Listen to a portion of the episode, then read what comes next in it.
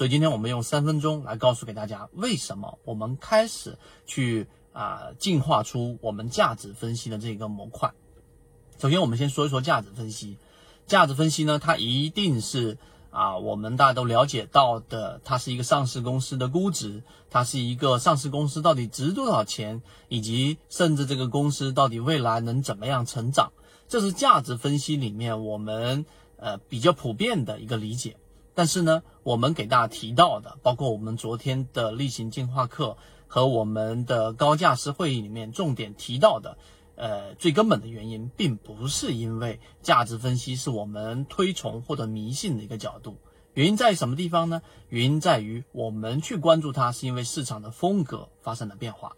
我们第二点先说市场风格为什么发生了变化。从昨天我们进化课里面，系统进化都在 B B T 七七九七七，力求贴近实战，帮助大家理解方法的作用。给大家提到的市场对于两个普通的。个体的交易者的一个惩罚力度啊，他们仅仅是因为花了几百万，甚至在一千万以内、一千万左右，对个股进行了三次到四次左右的这一个挂单，导致股价在短期内出现了百分之四、百分之九左右的一个涨幅，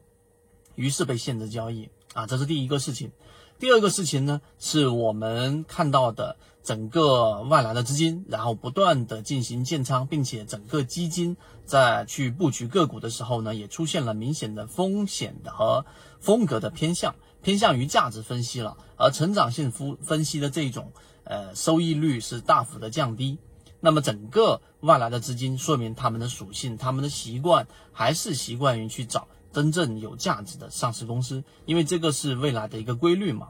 所以第二点，从风格上，我们知道，我们去研究价值分析的根本原因，并不是因为我们推崇或者迷信价值分析啊，而是因为这一个大大玩家市场里面的大资金，他们更加倾向于去做这种类型的个股。所以你不了解大资金去做什么类型的个股，实际上你就更加不可能从中进行套利。这是第二点我们讲的。第三点。那这个就像什么呢？这个就像是我们所说的，呃，你是一个很好的作者，或者你想找一本书去进行出版，那这个时候你需要考虑什么呢？你觉得这本书就是很好，然后你无论怎么读，你都觉得这本书妙极了。那这个时候你觉得这本书一定会畅销吗？这个不一定，因为真正一本书能畅销，更多的还是要看我们说的出版商和这个总编，他到底认为这本书能不能畅销。啊，这个也还都不是他一定畅销的理由。那么最后，当这一个我们说的总编觉得这本书 OK，出版社觉得这本书 OK，然后好，他认为可能会畅销，他们就会大面积的